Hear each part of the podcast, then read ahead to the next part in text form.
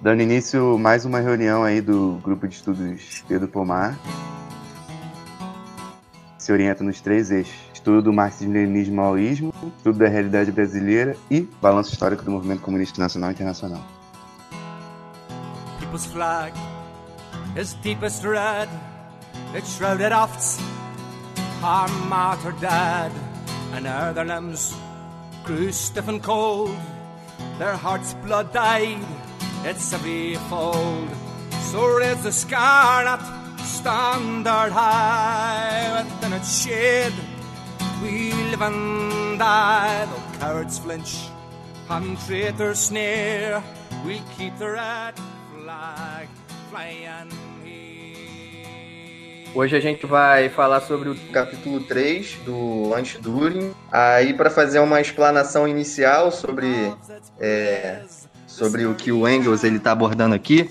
Eu acho que ia ser interessante também a gente fazer um apanhado sobre o que a gente já debateu sobre o método, só para a gente sistematizar já os nossos estudos. A gente, ao longo desse mês, a gente debateu sobre a prática, o texto do Mao. No Sobre a Prática, a gente pôde ter a percepção sobre a teoria do conhecimento para o marxismo. Foi evidenciado que a prática social ela é a base da dialética que rege o processo do conhecimento. E a gente também teve a oportunidade de fazer uma análise sobre como isso se aplica aos fenômenos da natureza, à própria vida social em si, e como que isso é dado na própria luta de classes. A gente estudou também sobre o texto sobre a contradição, que o Mao ele vai abordar um pouco melhor sobre a dialética de forma mais profunda, sobretudo pela teoria da unidade dos contrários, onde ele expõe a característica de os fenômenos da natureza, como um todo, serem marcados pelo choque das contradições internas, e que essas contradições elas ensejam mudanças quantitativas até um ponto que elas também podem ensejar mudanças qualitativas e criar novos fenômenos. Aí a gente passou agora para o texto do Anti-Dühring para continuar os estudos acerca do método. E aqui, especificamente nesse capítulo, o Engels ele já vai abordar um pouco melhor sobre as inconsistências na questão filosófica que o Dühring ele propunha. O Engels, no início do texto, ele vai falar um pouco sobre quais são as proposições do Dühring, ele vai falar qual é a particularidade do que está exposto nas suas teses, ele vai afirmar um pouco sobre as próprias citações mesmo do Dühring, e ele vai fazer tipo um apanhado lógico para poder evidenciar que as teses do Dühring elas não são nada diferentes do que as teses do Hegel, e continua tendo uma percepção idealista sobre o mundo e sobre os fenômenos como um todo. E é muito interessante para a gente abordar isso, porque é uma forma bem sistemática para a gente estar analisando. Por enquanto, eu encerro minha fala. Aí, no capítulo 3 do Anti-Dühring, que a gente está analisando hoje, fala sobre... dá um aspecto inicial assim, do pensamento do Dühring, e basicamente ele retoma, né, o idealismo e tal, dentro do... ele tenta retomar o idealismo dentro do socialismo, né, das discussões que tinham entre os socialistas e tal, no processo de assentamento das bases, né, do socialismo científico, movimento operário e na ciência como um todo. E o Dühring ele retoma o idealismo, mas no sentido meio positivista, assim, que a natureza ela se deduz a partir de esquemas lógicos. E aí, ele diz como se a partir da matemática, que a gente vai fazendo cálculos e cálculos e chegando a determinados fatores, independentemente da experimentação científica disso, e que isso é a prova de que a natureza ela se coloca a sua existência a partir da nossa mente. Aí no começo Engels diz assim, eu achei maneiro esse começo. A primeira frase, ele já diz assim, onde quer que se apresente a consciência humana, uma série de conhecimentos ou de impulsos, ou um grupo de formas de existência, os princípios que presidem essas manifestações implicam necessariamente no problema de filosofia. Né? Porque o pensamento positivista do Dühring, que diz que a natureza ela se desenvolve a partir de esquemas pré-concebidos, acaba que ela inviabiliza até a filosofia. Né? E o Engels deixa isso claro, né? Que tipo, se isso é verdade, então a gente nem precisa de filosofia. Tipo, pensar a forma como a gente enxerga o mundo e tal, e a forma como o nosso conhecimento emana, não é necessário, se a gente já tem os conhecimentos positivos. E, de fato, essa análise que ele tem sobre a própria filosofia, ela é uma forma que o próprio Engels aponta de deslocar o que é a apreensão filosófica em si, do que é a própria realidade concreta. E é justamente esse ponto que a dialética materialista, marxista, ela vem para se afirmar como a verdade científica, pela primeira vez na própria filosofia mesmo, na teoria do conhecimento, fazer essa abordagem. Porque o Dühring, ele vai inverter ali toda a questão do conhecimento, né? Ele vai colocar como se o conhecimento da matéria, né, fizesse a matéria o que ela é, que é um negócio que Engels deixa muito claro, até de forma engraçada, falando a questão da escova de cabelo, eu acho que é o que ele fala, da escova de cabelo, né, que ele fala assim, pô, se você chamar a escova de cabelo de um mamífero, aí ela vai, do nada, desenvolver glândulas mamárias, entendeu? Porque a questão do conhecimento, ela só pode ser colocada a partir da própria natureza da matéria. Então, a partir do momento em que você tem o mamífero, por exemplo, você pode classificá-lo. E aí você classifica todos os animais que têm glândulas mamárias como mamíferos. Entendeu? E aí você classifica todos os objetos que são inanimados, que não se movem, e todas as outras... categorias ali que vão dar uma delimitação para isso, como os seres inanimados, né? Então, a categorização do conhecimento, que é o próprio conhecimento do mundo material, ela só pode existir a partir do mundo material, né?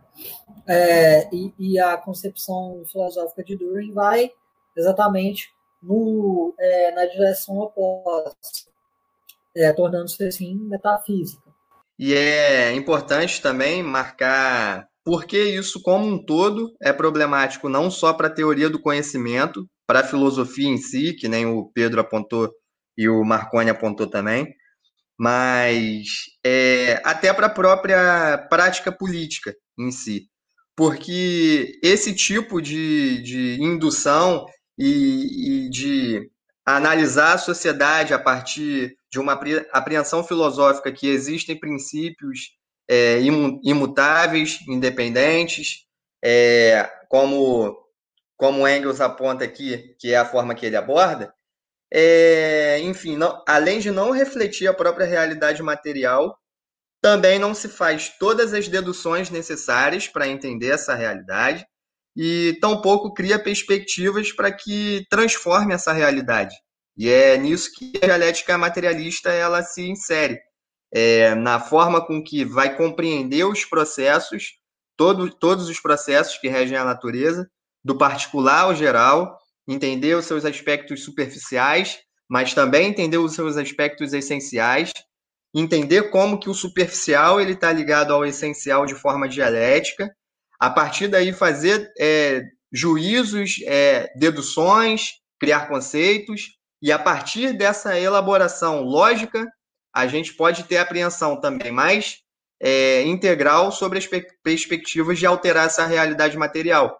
A filosofia marxista ela se insere nisso, e tudo isso a partir da prática social, da forma com que o homem ele vai interagir na natureza e ele vai transformar a natureza no processo produtivo. Então, é uma questão muito, muito bem abordada pelo Engels, porque o Dühring, ele nada mais era do que um cara que ele propunha fazer algo inovador, ele tentava, de certa forma, entre aspas, desmistificar o marxismo, mas trazendo teorias que eram atrasadas do ponto de vista filosófico, principalmente pelo que o marxismo apontava. E é muito, muito interessante a forma que o Engels ele vai debater sobre esses pontos. Exatamente. Concretizando um pouco isso que você falou ali no princípio da sua fala sobre a questão das concepções universais, das concepções que antecedem, né, a própria realidade, como são postas por Dühring, como são postas por muitos ainda hoje, né, principalmente nas questões sociais, né, a gente pode falar, por exemplo, dar o exemplo que a gente já até discutiu anteriormente sobre a questão, por exemplo, da democracia como valor universal, né? É uma coisa que, tipo assim, soa muito legal, entendeu? Porra, democracia, valor universal, a gente vai aqui ter um mundo, né, que se submete à questão de que todos têm o direito, por exemplo, de votar, todos têm o direito de opinar, todos têm o direito disso e daquilo. A coisa se concretiza assim, não se concretiza assim. Então, a democracia como valor universal, ela é sem sentido. Ela é completamente sem conteúdo. Ela é apenas uma frase que você solta, entendeu? E que muitos partidos, não apenas os de direita, que se dizem progressistas, mas os próprios partidos de esquerda, da ordem, e outros que dizem que não são da ordem, mas servem à ordem, vão se subscrever a isso. A democracia como valor universal. Funciona? Não funciona. Porque quando você tem a democracia como valor universal nos países, que isso é uma coisa que vem, se não estou aqui muito enganado e me precipitando, vem da questão da Guerra Fria até a queda da União Soviética. Ali vem aquela desmantelação dos governos mais centralizados, digamos assim, de forma geral, entendeu? Também os governos de direita. E aí, a partir disso, você tem essa concepção de democracia como valor universal, e isso funciona na Europa de um jeito, mas quando você chega aqui na América Latina, você tem Pinochet. Quando você chega aqui na América Latina, você tem os Estados Unidos intervindo nas eleições, entendeu? A coisa não funciona do mesmo jeito para todo mundo. Portanto, fazer uma fórmula democrática liberal, porque é liberal, ela simplesmente não vai funcionar. E é por isso que não podemos falar de valores que antecedem a própria prática. É por isso que não podemos falar de valores que vão além ou estão aquém da prática social, das relações sociais estabelecidas dentro de uma determinada nação. É por isso que não podemos falar.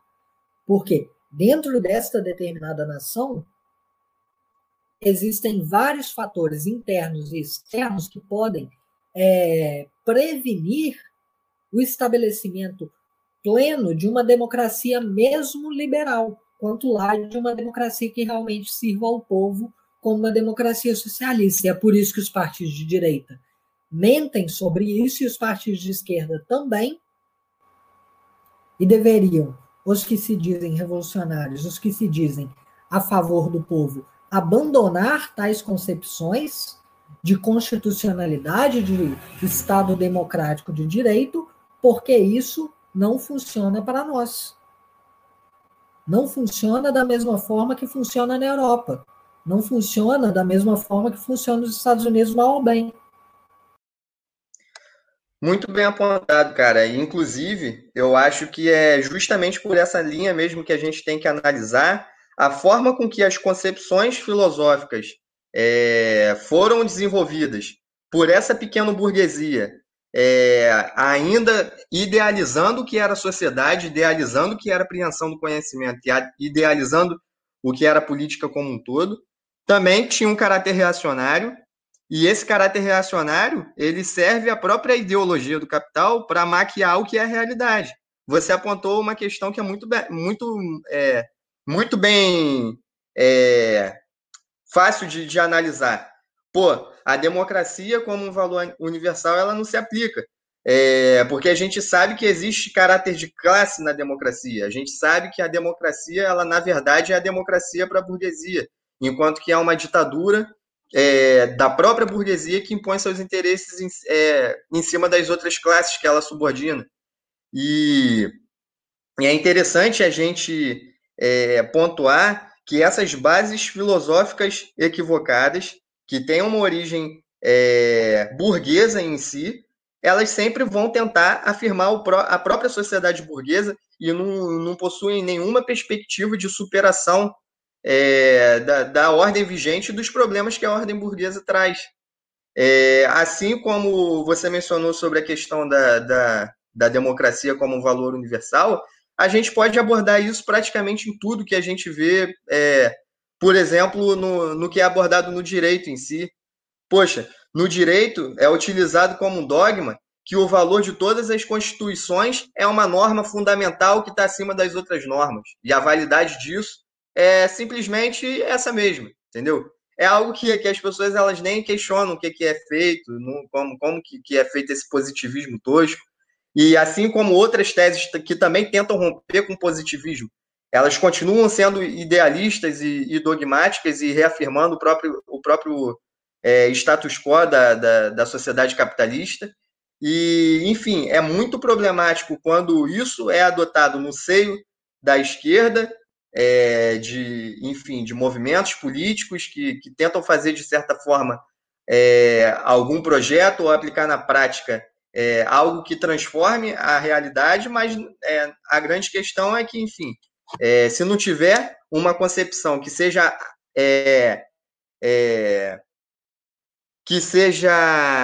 compatível com o que é o mundo em si, nada pode ser feito para mudar, né? Essa é a grande questão. Exatamente. A questão, por exemplo, constitucional, né? Você pega a concepção constitucional, é a concepção do Estado-nação burguês, do nacionalismo burguês. E o nacionalismo burguês já passou de revolucionário para reacionário já faz mais de século. Entendeu? Então, como você continua com isso, ou a defender isso, como talvez um meio de chegar a qualquer lugar, sendo que nem meio pode ser, porque a concepção própria do Estado-nação burguês te previne de ir à frente. A radicalização dos ditames burgueses que foram degenerados, né, em concepções reacionárias, tudo bem, dá para você fazer. Agora, a defesa do Estado como está, por uma simples questão de para não piorar, ela simplesmente vai sempre acabar levando ou a reformismo ou exatamente a piorar. Se for reformismo, você ainda está com sorte. Entendeu? Porque pelo menos aí você pode falar uma coisa ou outra aqui, uma coisa ali, outra aqui, tudo bem? Mas quando chega no estado em que estamos hoje, por exemplo, quando chega no estado em que temos um governo negacionista da questão do racismo, quando chega no estado em que o governo trata toda forma de opressão como se fosse uma simples questão das pessoas reclamarem demais, aí você vê onde que isso dá, entendeu? Aí você vê onde que a defesa irrestrita de um Estado de Direito que se provou até então incapaz de resolver as contradições de classe internas à nação, onde que isso leva, entendeu? Aí que você chega realmente a ver. É interessante esse apontamento que o Engels faz aqui, que o Dühring, ele aponta da seguinte forma: o senhor Dühring, que é idealista e cuja concepção inverte todas as coisas, construindo o mundo real, partindo da ideia de uma série de esquemas, planos ou categorias existentes e de valor eterno e anterior à existência do mundo. Nada mais é e nada mais e nada menos que um Hegel. É justamente essa questão que a gente está abordando, né?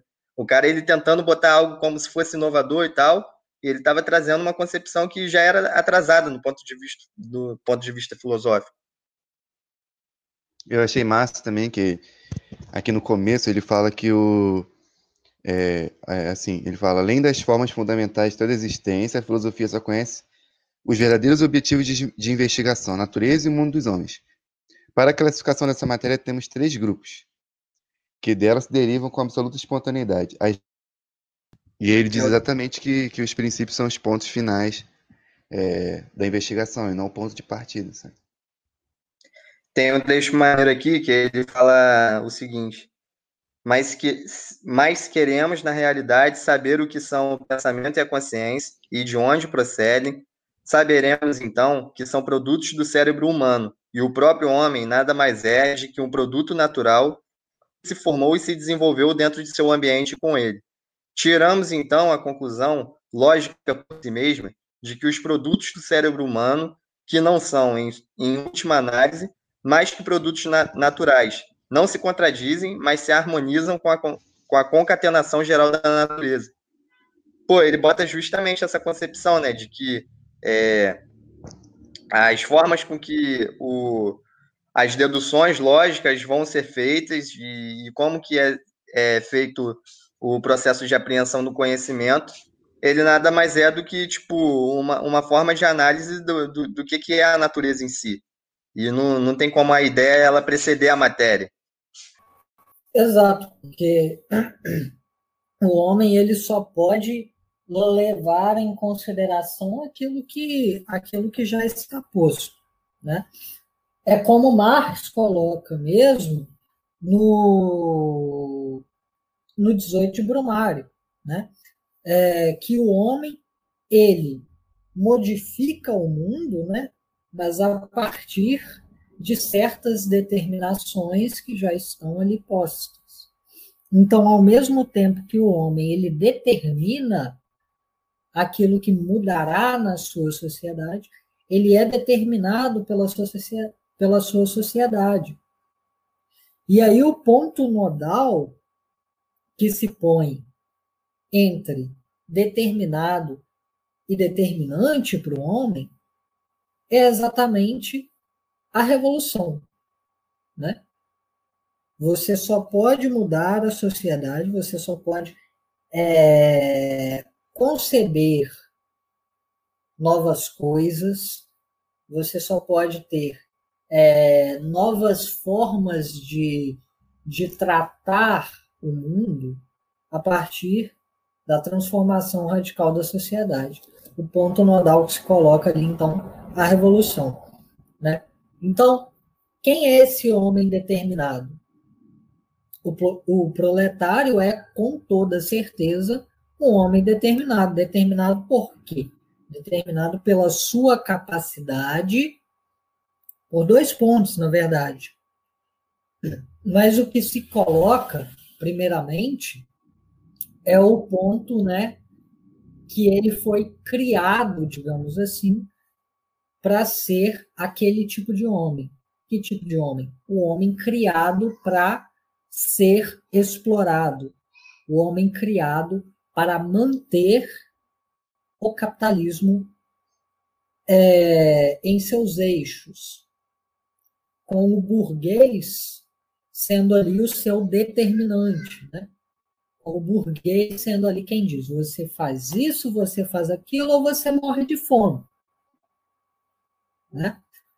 E aí, em que ponto ele pode deixar de ser completamente determinado, em que ponto ele pode deixar de ser passivo para passar a ser um ser ativo, um ser que ele mesmo determina os seus caminhos, um ser que ele mesmo determina os caminhos da sociedade.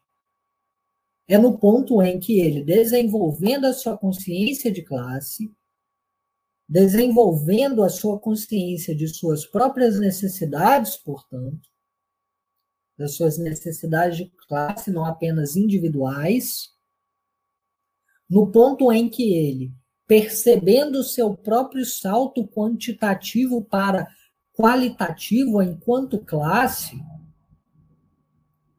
e percebendo tudo que está atrelado a isso, ele então começa a agir em prol de si mesmo e não daquele que o determina até então, daquele que se põe como seu Deus. Porque o que retoma a virada da burguesia materialista para a burguesia metafísica, para a burguesia idealista, é a concepção de que o burguês se torna agora o que antes era Deus. Ele tem a capacidade. Então, o homem, quando ele toma esta consciência e, a partir de então, ele desenvolve sua prática para mudar isso, ele não é mais apenas determinado, ele tem suas determinações biológicas inescapáveis, algumas delas. O que Lefebvre, por exemplo, vai colocar é que a única contradição que deve se manter no homem é a da morte, no fim. É a contradição entre a vida e a morte, porque todas as demais são superáveis. As contradições de classe, as contradições da racialização, as contradições de gênero, são todas superáveis. Isso não quer dizer que todo mundo virará a mesma pessoa. Isso não quer dizer que não haverá uma identidade mútua para todos. Não é isso.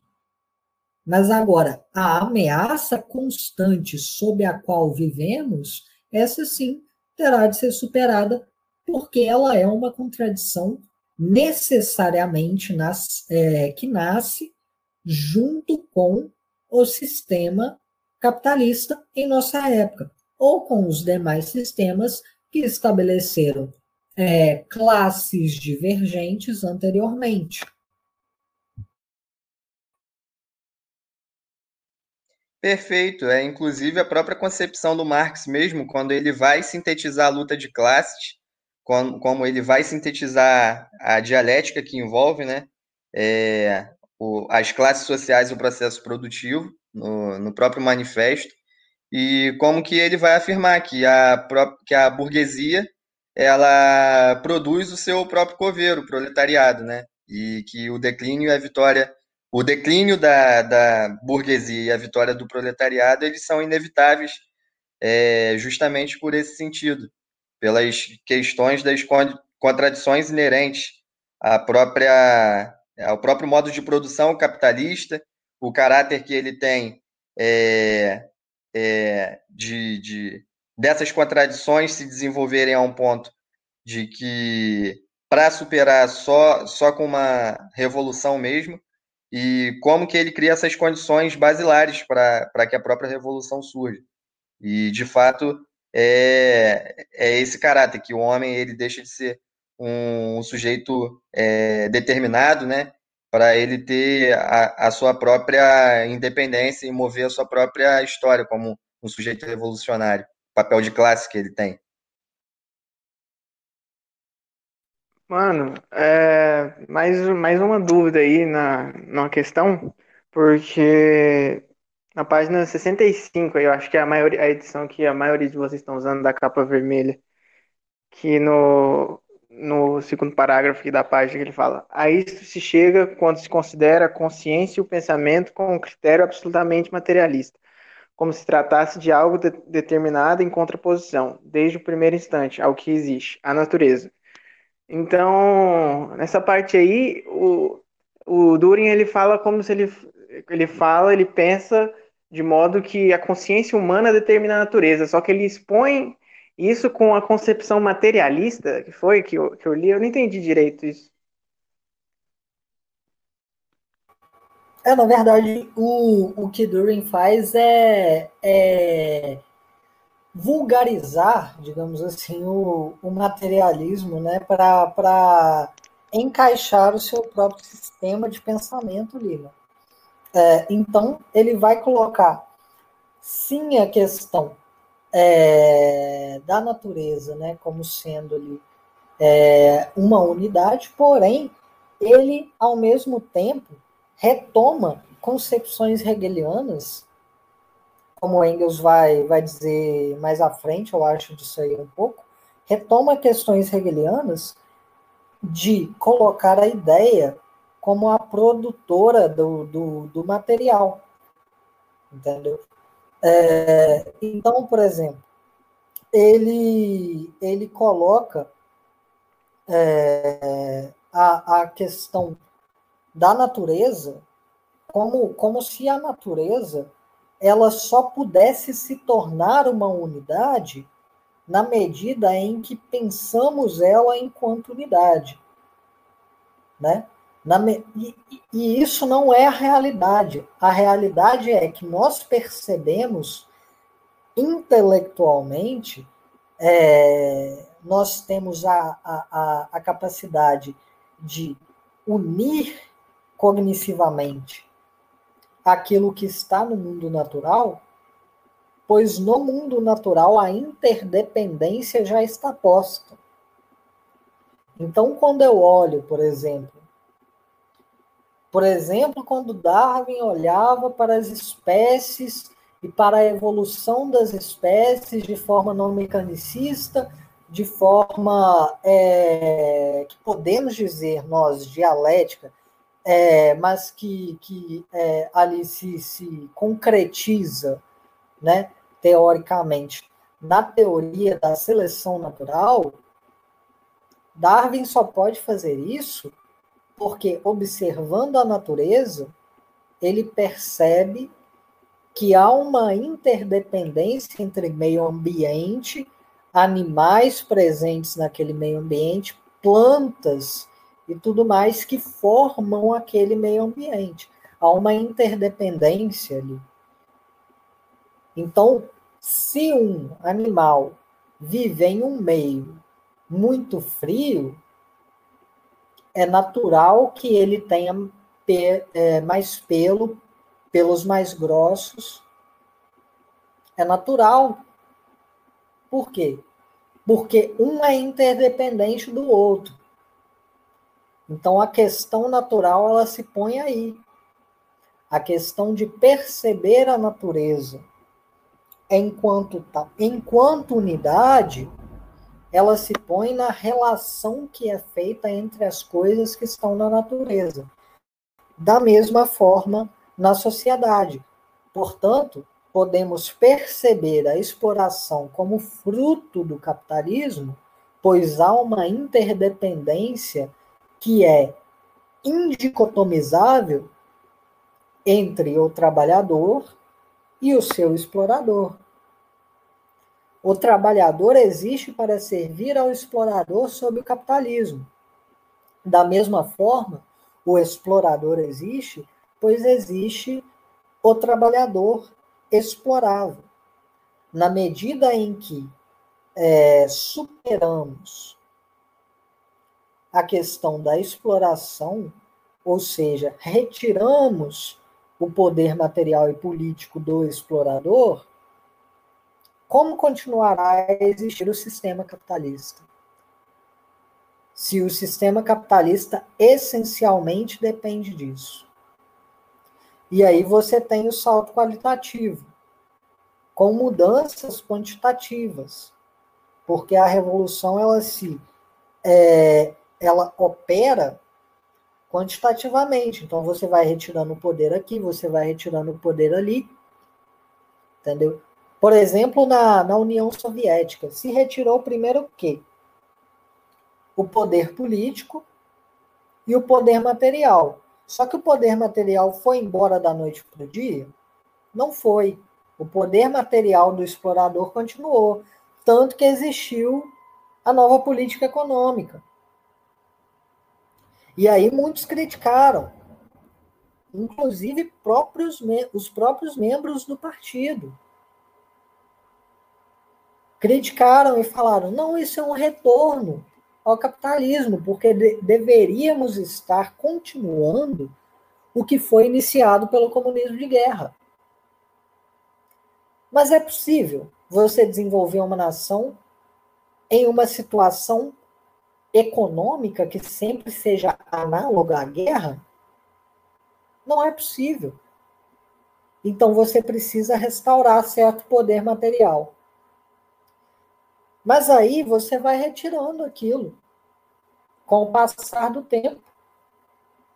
Entendeu? E em outras experiências mais duradouras ou que ainda estão vivas hoje, isso vem acontecendo, e vai acontecendo, e vai acontecendo, até que não exista mais.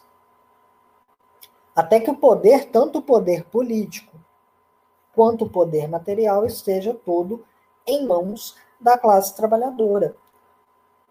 E aí, sim, você pode começar a falar do definhamento do Estado, da queda das posições políticas e de tudo mais, porque aí, sim, você começa a ter a absorção do Estado, da capacidade repressiva do Estado pela própria classe trabalhadora, que torna-se ali a única classe em existência e exclui, por isso, toda a concepção de classe. Porque se só existem trabalhadores e não exploradores, qual a necessidade das classes? De uma forma geral. Guilherme?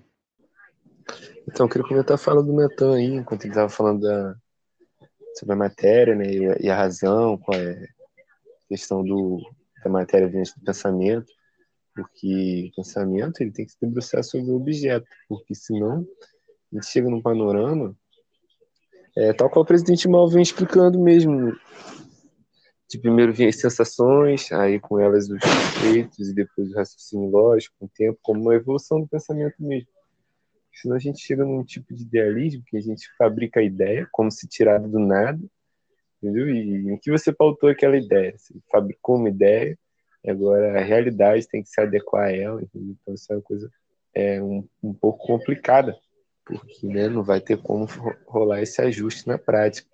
Mas sobre esse lance da evolução aí e tal, esse paralelo até com um pouco darwinista aí, que estava se me falando, é interessante destacar a teleologia no processo, porque muitas pessoas interpretam a teoria da evolução como uma teoria teleológica, né? Como se a evoluiu para sobreviver, ou para realizou determinada adaptação para tal motivo, mas essa é a vulgarização da ideia mesmo, porque os processos ocorreram de forma que mais longas, não foi durante o indivíduo. Então, porque se você pensar no processo teleológico, que envolve a geração de espécies que foi, da forma natural como foi, seria como se a natureza fosse um ente pensante que quisesse alterar as espécies, saca? A teleologia tem um quê desse motivo, enquanto no paralelo aí com o sistema capitalista, ele é um processo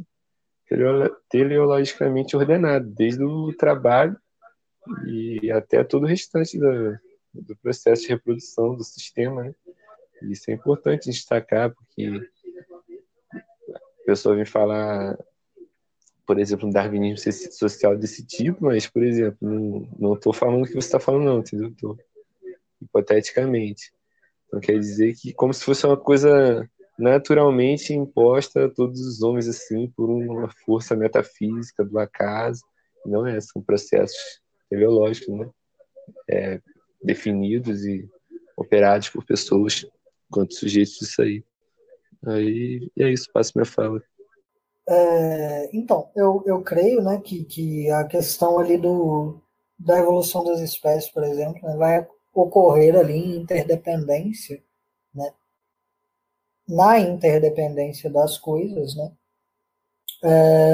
Então, a diferença, né, entre o homem e o animal colocaria-se ali na questão de que o homem pode tomar consciência de seus próprios processos, né, e, portanto, os modificar conscientemente, não apenas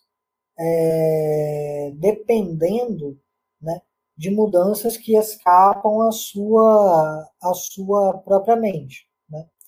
Se coloca, assim, para mim, a questão ali da diferença entre os homens e os animais. Como Engels mesmo vai colocar lá em o papel do trabalho na transformação do macaco em homem. É um ótimo texto de Engels, em que ele vai colocar muito, muito claramente lá, né, todo o papel da linguagem, todo o papel do desenvolvimento do trabalho, obviamente, que é principal ali, né, e que dá o tom para que se desenvolva tudo além daquilo, e que é comprovado por diversas teorias muito mais avançadas em questão assim, de muito mais recentes, né? Do desenvolvimento do homem enquanto um ser consciente. A questão natural, ela é basicamente apontada como uma base mesmo para apreensão do processo dialético mesmo, né? Do que é da natureza em si. E o homem também, mesmo sendo um ser social, ele também é um produto da natureza, de certa forma. Então, acaba que de fato, nessa concepção sobre os próprios fenômenos, acaba tendo essa interdependência.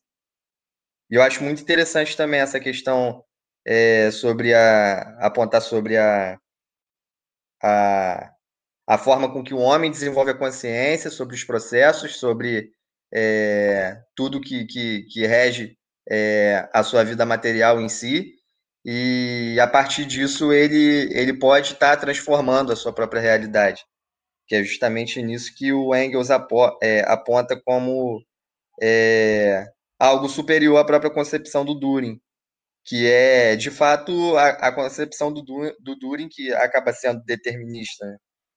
Destacando o que é o material, o que é da natureza e o que é, enfim, da nossa vida social, do que é ideal. Eu acho muito interessante também outro ponto que o Engels aponta no texto, que é justamente sobre essa questão que a gente comentou, sobre a ideia não preceder a matéria, né? Ele mostra até na questão sobre a matemática. Aí ele bota justamente que, a primeira forma que a gente é introduzido é sobre a compreensão mesmo, né, da matemática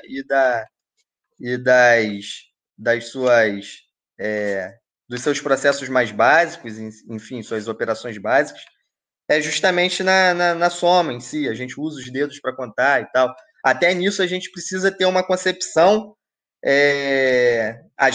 na verdade não precisa, na verdade a concepção sobre as unidades, a concepção sobre as somas, a concepção sobre enfim, as operações matemáticas, elas são mediante a algo que é posto, mediante ao que é natural.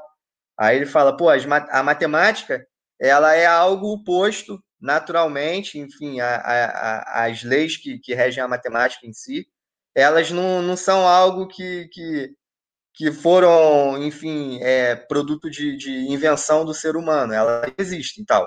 Agora a questão é, o ser humano, ele conseguiu desenvolver as determinações de forma suficiente para ele entender como que funciona as leis da matemática, a partir das suas necessidades mesmo. Aí ele aponta, pô, era necessário fazer lotes de terra, era necessário medir unidades de certa coisa, era necessário entender sobre as formas, sobre a geometria em si, e a partir disso, o homem, com a própria análise sobre a natureza em si, ele foi desenvolvendo essas concepções, e num processo justamente dialético. Mas o que é fundamental é que a matéria ela precede a ideia, e a partir do momento que o homem ele tem a apreensão sobre a matéria, e a partir daí, com a própria teleologia do homem mesmo, né, sobre o que ele quer desenvolver a partir daí, as coisas vão se desenvolvendo no processo do conhecimento, tomando de forma mais essencial, né, sobre o que são os fenômenos. Eu achei muito interessante esse ponto que o Engels aborda. É interessantíssimo pensar, unindo aqui as teses, né, no que você desenvolveu no começo e aí no fim do seu discurso, foi muito bem colocado, a questão de que o ser humano, a partir do momento em que ele é um ser que tem necessidades biológicas, ele é um ser biológico, né? Então, ele precisa comer, precisa defecar, precisa se reproduzir, tem várias necessidades. E aí, a partir do momento em que ele se torna um ser pensante, a partir do momento em que o cérebro dele se desenvolve ao ponto de que ele, tendo a sua linguagem interna, porque o ser humano não é o único animal capaz de linguagem, porém ele é o único animal capaz de linguagem articulada. Então, a partir do momento em que ele tem a sua linguagem interna articulada, coesa, coerente, capaz de não apenas demonstrar coisas, mas também a internalizar de forma concatenada e lógica, ele se transforma também no ser social, se transforma num ser capaz de desenvolver cultura. E aí, a partir do momento em que ele desenvolve cultura, que são as ferramentas que ele utiliza no trabalho, primordialmente, ele se transforma num ser capaz de ter uma divisão social do trabalho, porque ele se transforma num ser que constitui sociedade. Ele se transforma num ser que realmente trabalha, conscientemente trabalha. Diferente, por exemplo, como Marx vai colocar, da abelha, que faz tudo o que faz, e às vezes faz muito melhor do que nós poderíamos fazer, repetidamente, mas porque tem instinto, não é porque pensa. Então, o ser humano, ele se transforma nesse ser social, ele constitui sua cultura, ele constitui sua sociedade, ele constitui a divisão social do trabalho, e a partir de então criam-se as classes, a partir da dominação de uma classe pela outra. Como Engels vai discutir lá na origem da família, da propriedade privada do Estado. E aí criam-se as classes. E aí o ser humano, a partir disso, a sua necessidade biológica, ela já se transforma numa coisa social. Porque o que é que os capitalistas têm contra nós? primordialmente o que eles têm contra nós é a nossa capacidade de se alimentar. É a nossa capacidade de reproduzir as próprias necessidades materiais que nós temos para continuar a existir. Primordialmente é isso. E aí depois vira um monte de coisa, porque desenvolve-se mais a sociedade, e aí temos casas, temos tetos, e aí temos banheiros. Então, o sujeito antes, por exemplo, pobre, ele não tinha um banheiro dentro de sua casa. Como na Índia ainda existem pessoas que vão defecar em rios.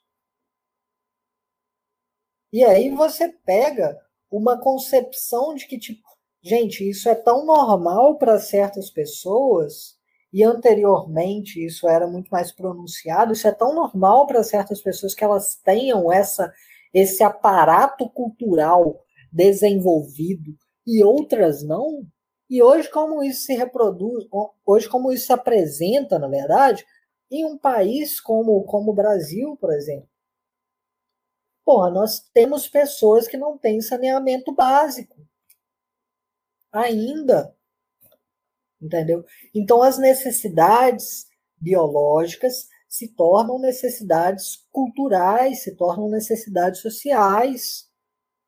E aí eles utilizam as nossas necessidades biológicas básicas, a necessidade de se alimentar, a necessidade de se reproduzir, e usam as necessidades biológicas transformadas em coisas mais culturais, em coisas que a gente tem a necessidade de fazer de uma certa forma, em forma de nos ameaçar. Entendeu? Então, unindo aí o começo e o fim aí do seu discurso, nós temos que a concepção, a concepção do trabalhador, né, de que eu tenho essas necessidades de classe, ela vai partir exatamente do trabalhador perceber que aquilo ali é ameaçado a todo momento, entendeu? Então você vai no mercado, o mercado é uma coisa social, não uma coisa biológica, mas as necessidades que você supre lá, elas são biológicas. Então é a partir do momento que o trabalhador percebe que ele está ameaçado em suas necessidades biológicas por uma condição socialmente imposta, que ele percebe também que ele pode mudar aquilo ali. Porque se é socialmente imposto, antes não era assim, porque a sociedade não permanece a mesma. A sociedade de hoje não é a mesma sociedade feudal. E aí você tem, né, aquela antiga piada de que é assim e devemos aceitar assim, a sociedade é desse jeito, e aí você tem lá, né, tipo, nada muda. Né? E em todos os momentos da sociedade vai ter alguém que diz isso. Mas por que as pessoas dizem isso? A gente tem que se perguntar. Porque se a gente não se pergunta, a gente simplesmente vai achar que os outros é burro.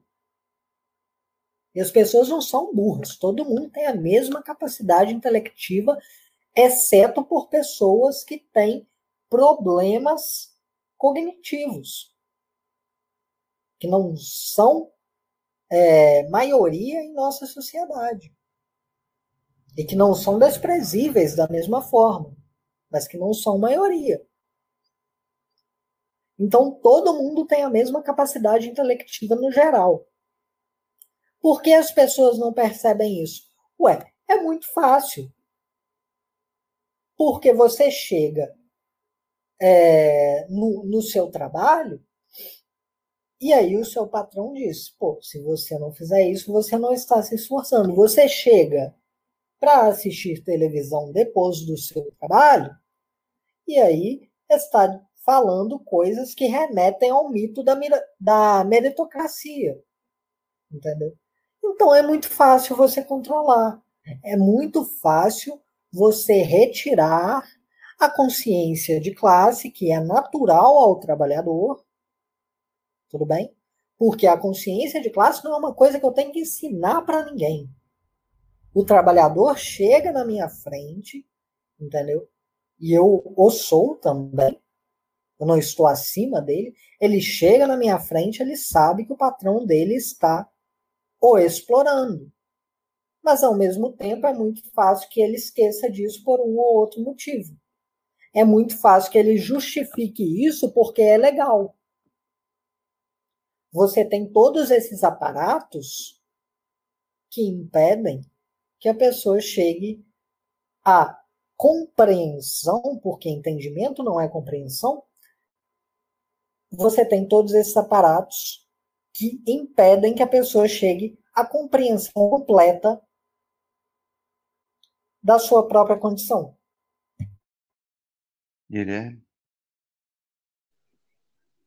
Esse lance da obrigatoriedade, né, dessa colocação da sua força de trabalho à venda aí, e até a relação do próprio trabalho em si, isso aí que você falou da questão da consciência, de como a pessoa se enquadra no mundo e tal, isso, essa reprodução básica da existência, é as coisas basicamente feitas para sobreviver mesmo, elas impactam todo o ponto de vista, a formação do indivíduo, sabe? Até subjetividades maiores. Assim. Então, é complicado mesmo, é bastante ideologizado. E é tal como a pessoa fala, muitas pessoas falam assim, tal país é quebrado, então tal país não é capitalista. Muitas pessoas falam, erroneamente. É a mesma lógica, só que você está na parte pior. É uma ideologia muito forte e nela você ocupa o lado pior ali, lado que vai sofrer o prejuízo, tal qual é no outro exemplo. Aí eu passei na fala. A questão de você, por exemplo, contar, né, matematicamente as coisas, obviamente, né, os seus dedos ali vão servir ali de base, né, de apoio ali para você saber daquilo primariamente, mas tipo, é porque você olha para o próprio ser, digamos, as pinturas nas cavernas, por exemplo, que são manifestações de cunho linguístico, de cunho simbólico já. Elas têm lá, por exemplo, pinturas de bois, né, de animais ali. E aquilo ali serve como uma contagem também. Por quê? Porque a partir do momento em que você olha para o ser e você pensa, né? Não é só uma questão de você ter instinto, você realmente pensa. E você vê aquele ser e você fala, aquilo ali é um ser, aquilo ali é uma unidade que forma um ser, aí você pode começar a contar. Né? Então, hoje em dia, por exemplo, quando a gente olha para um ser, não o cidadão médio, talvez, mas quando alguém que tem uma concepção da biologia bem formada olha para um ser, ela pensa, este é um ser, porém dentro dele vivem várias células. E aí dentro daquele ser já existem diversas outras unidades ali contáveis, né?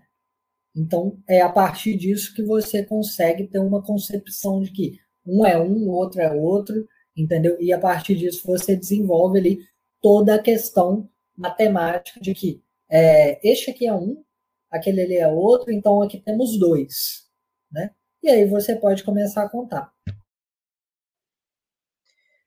Eu queria comentar justamente sobre essa concepção da dialética nas ciências naturais, nas ciências exatas em si, e assim como Engels apontou também sobre a questão da própria matemática pura.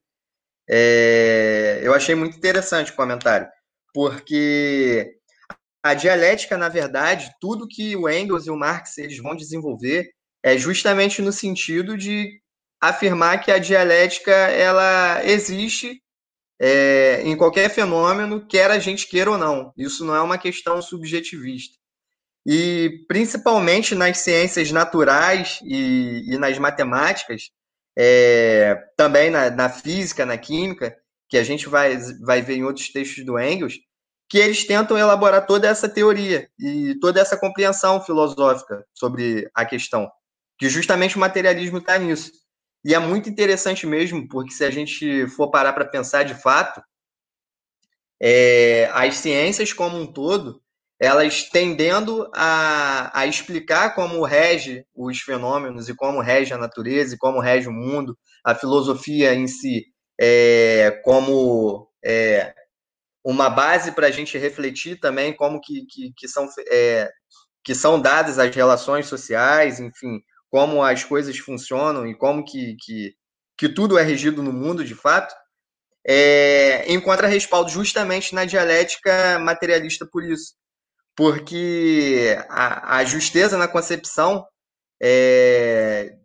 de todas as teses que foram elaboradas por Marx e Engels é justamente não em construir algo novo, mas em identificar e determinar, criar os conceitos em cima do que é a própria realidade. E eu acho que isso, desenvolver esse método nas próprias aulas mesmo, enfim, nas escolas, nas faculdades, enfim, desenvolver o método dialético como um todo, independente da área de estudo que se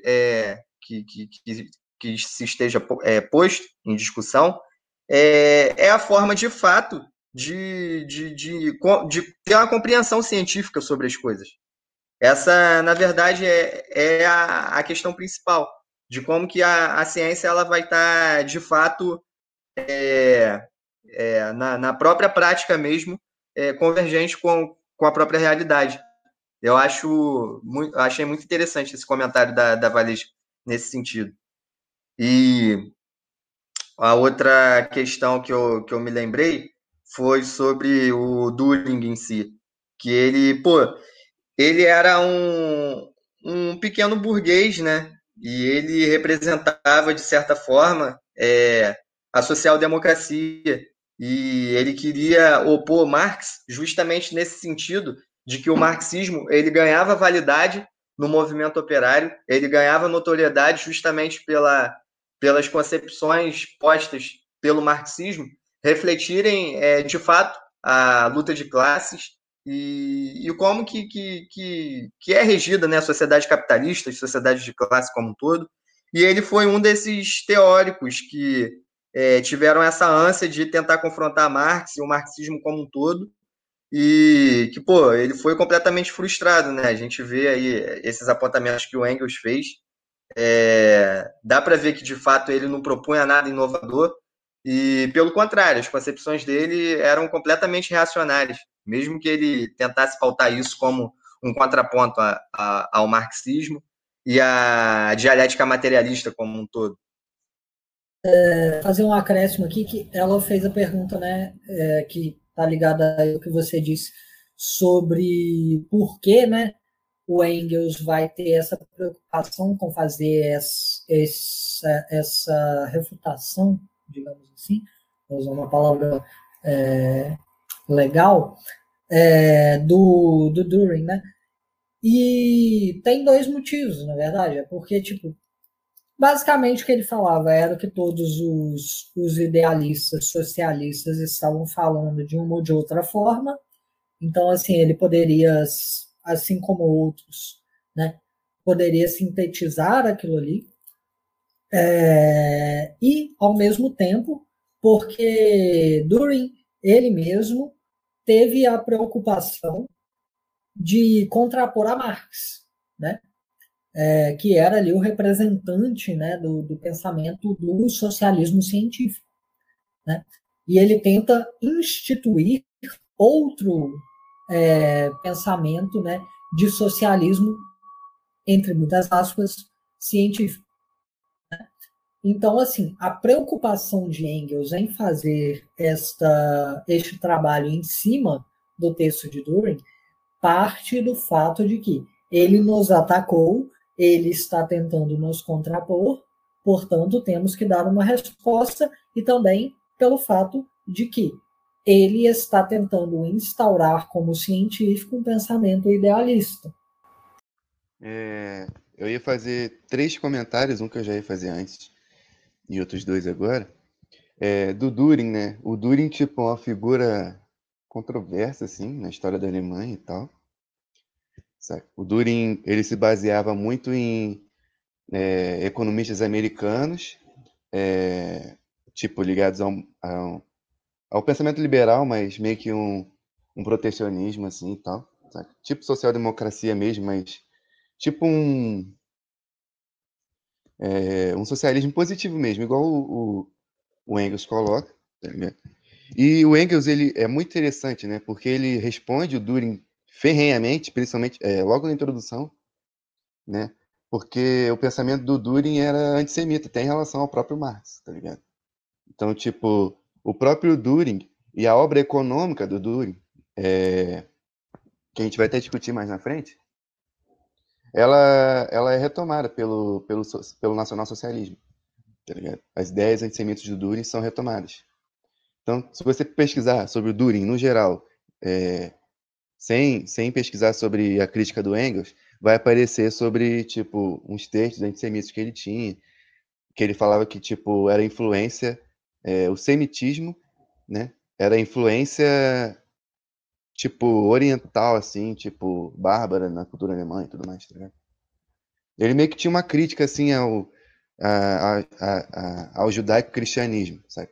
Anteriormente até do que o próprio Nietzsche, sabe? Ele julgava o judaico-cristianismo como sendo o Ocidente e isso sendo uma coisa má, tá ligado? Mais ou menos igual o Nietzsche mesmo. Nietzsche coloca isso. Só para fazer o panorama aí de quem foi o Dühring e tal, então ele era um grande economista, assim, de Berlim e tal, e ele se propunha a refutar Marx e tal, e colocar Marx dentro dessa perspectiva do judaico-cristianismo ocidental, tá ligado?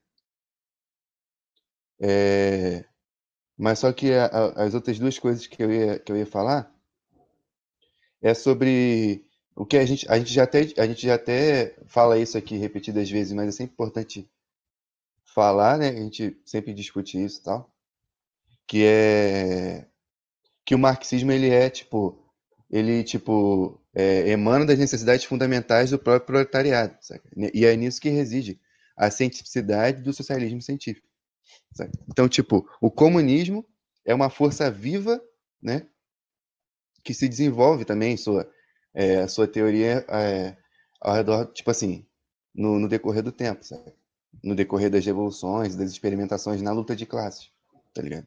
Então, tipo, o marxismo é essa síntese entre a necessidade do proletariado e a luta revolucionária, né? A luta socialista e tal, e a necessidade do proletariado, porque antes os socialistas eles eram separados do proletariado, eles não viam no proletariado a classe revolucionária, a classe que vai derrubar o capitalismo e tudo mais. O próprio leninismo também é uma síntese da revolução, no período das revoluções proletárias, do imperialismo, né? O Partido Comunista também é essa síntese entre o marxismo e o movimento operário democrático de libertação nacional num dado país. E dessa forma, né, o marxismo, marxismo-leninismo-maoísmo é uma força viva, né, que se desenvolve com o tempo. E eu acho que é basicamente isso. Mas o que eu ia falar, a outra parada que eu ia falar, era sobre a nossa discussão de sábado, tá ligado? Que a gente discutiu sobre a ideia jus, e a gente estava falando sobre a história das massas populares no mundo, a história da luta pela independência das massas populares e os aspectos do homem, né? A independência, a criatividade e o terceiro aspecto, que é a consciência, exatamente, né? Que a gente discutiu que a independência peraí que eu anotei aqui. Viver e ser dono do seu destino sem ser submetido, tal qual o homem é submetido numa sociedade de classes. o espírito criador que permite transformar o mundo e a consciência que determina todas as atividades encaminhadas a conhecer e transformar o mundo. E que, munido da consciência do espírito criador, tem essa luta pela independência do ser social, né? E aí, tipo, isso se relaciona muito com o que a gente está discutindo, né? Tipo, quais são os aspectos essenciais assim do ser social e tipo como que se movimenta a sociedade e tal. Era isso que eu ia falar basicamente. Aí eu ia ver o que vocês iam falar depois. Mas aí, então, tipo, acho que a gente pacificou hoje que essa questão, né, do como a matemática, ela versa sobre as formas, né, que acontece no espaço e nas relações quantitativas do mundo exterior, como Engels diz. Portanto, ela é uma matéria bastante real, apesar de, logicamente, a gente chegar a um entendimento da realidade em si, de uma maneira matemática. É isso, pô. Com isso, a gente chega ao fim de mais um podcast. Boa noite. Boa noite, galera. É isso aí, até mais.